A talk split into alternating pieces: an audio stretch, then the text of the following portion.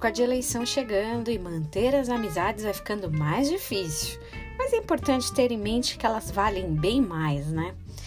É, eu vi um comentário de um apresentador sobre política, enfim, ele criticava os dois principais lados e dizia que, assim, não tinha muita opção. Consequentemente, quem tinha um lado ou outro acabou se revoltando contra ele e cancelou esse apresentador das redes sociais. Antigamente, cancelar era só aquela pessoa que virava a cara pra gente durante algum tempo, não ficava falando e tava tudo bem. Hoje, com essas redes sociais, esse lance do cancelamento ganhou outras proporções. Todo mundo fica com medo, né? Todas essas pessoas mais públicas ficam com medinho do tal do cancelamento. Deve ser bem difícil ter mais essa preocupação ainda na vida.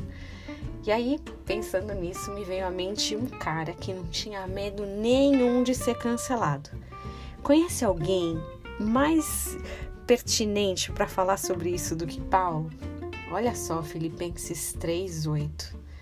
Mais do que tudo isso, eu compreendo que tudo é uma completa perda.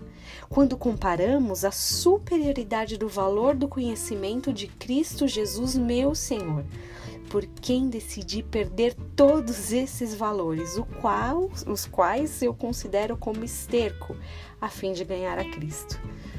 Claro, Paulo estava falando de todo o conhecimento, toda a questão, todas as coisas que ele aprendeu, e tudo isso comparado a Cristo é tão pouco.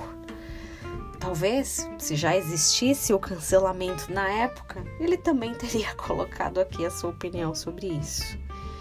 Mais do que o medo de ser cancelado, que nós possamos rever as nossas prioridades e viver focados no Evangelho de Cristo. Que você tenha um dia muito abençoado mantendo suas amizades. Em nome de Jesus.